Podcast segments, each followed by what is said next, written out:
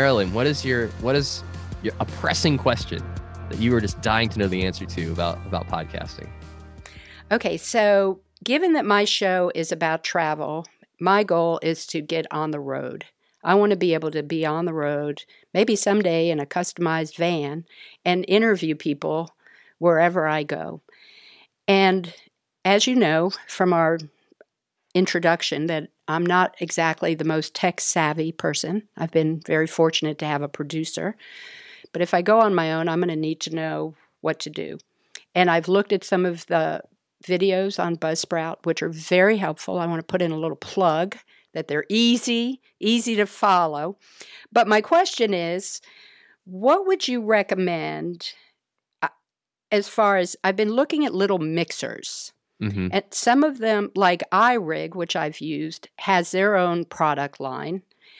And then I see that there's some product lines that you support, not necessarily endorse, but they're supported. Um, but should I go from get it going from just having a single mic like I have now, where I have to either turn it around when I'm talking to somebody else or hand hold the mic, to getting a mixer for two plugs so that I have two mics, or should I get one with four where someday I'm going to be Peter Greenberg and I'm going to have the entire, you know, staff of, you know, the Hawaii Maui resort at my table? Right. How should I how should I take those steps to move forward to be on the road?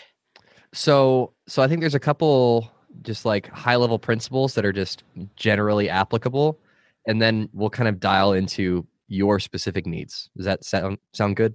Perfect. All right. So in general, when you're when you have a mobile setup, you want it to be super easy to set up and not super complicated. And and the reason that that's important is because when you're tearing it down and setting it up and tearing it down and setting it up, the more bits and pieces you have to plug in and make sure levels are set and all that kind of stuff, the easier it is to mess it up, even when you do it all the time. Right. And so, what you kind of take for granted if you have a home studio is, and you don't have to like tear anything down, is you set it up once and that's it. Like you just plug it into your computer and you hit go. And that's all you have to do. Uh, with a mobile setup, you don't have that flexibility, right? You need to be able to take things out of a backpack and put them together and have it work, right? And not be worried that you're going to lose all this awesome audio. Um, so, so that's kind of like the mindset that you need to apply when you're doing a mobile setup. Um, now, to speak specifically to what you want to do, I think the the questions that will be helpful for me to give you like the best advice I can is: uh, Do you see yourself consistently interviewing more than one person at a time. So three microphones or three people having a conversation. Um, and then what kind of environment do you think you're going to be in? Are you going to be doing it out of your van? Are you going to be standing up? Are you going to be uh, sitting at a table across from each other? You know, what do you envision? Like, what kind of recording environments do you think that you'll be in? So, for the next level, because I've just been going out on the road a little bit at a time, and I've been using this particular mic. I actually had a mic stand that didn't work well. I had to trade it in after a while. Um, but usually I go out and I interview one person at a time because my show is in four segments. I'll do each segment is 10 minutes. If I'm out like at the winery, I would go to one winery and have one person then I'd go to the next and have one person. So I've not really been in a situation where I've had like two or three people when I'm out on the road. It's usually one person at a time. I envision and and I'm always in a position where I could be in it. I don't have a van yet. I would get out of the car, probably go to their office. I've done one out in the field, out in a meadow. Somebody wanted to hear the creek behind them on location but I did a handheld. So I think for the next step, instead of going too far out, it would just be me and one other person. So I'd have a mic, they'd have a mic, probably be sitting across from each other.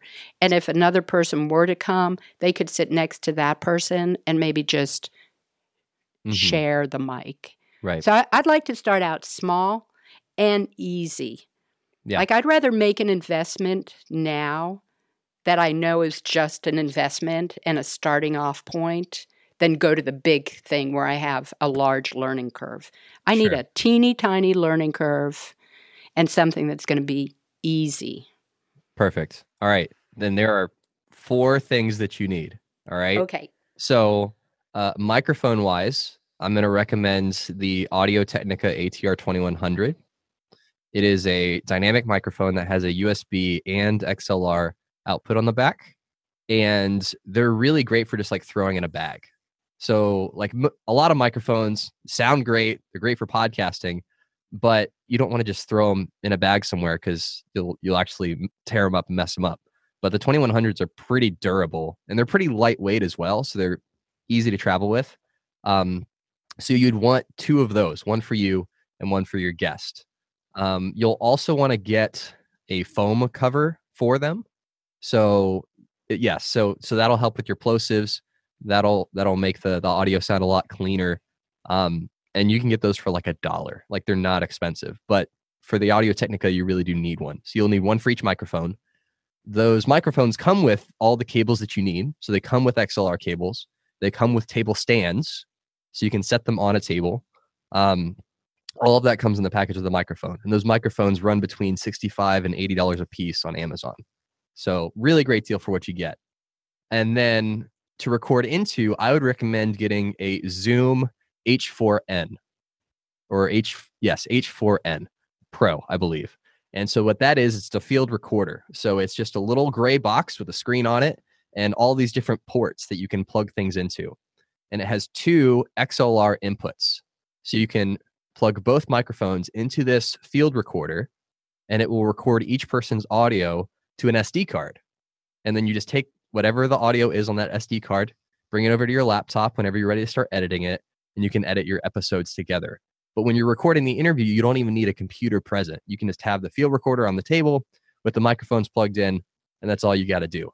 Now, what's really cool about the Zoom field recorder is in addition to having these input ports where you can plug in external microphones, it also has several attachable and detachable microphones that you can put on the front of it and use it as a handheld microphone.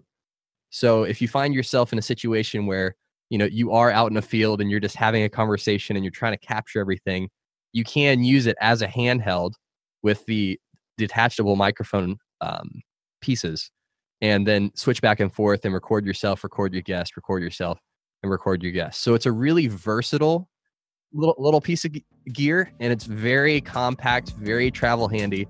Um, so that plus those two ATR 2100s would make a really great travel setup that'll also sound really great without breaking the bank.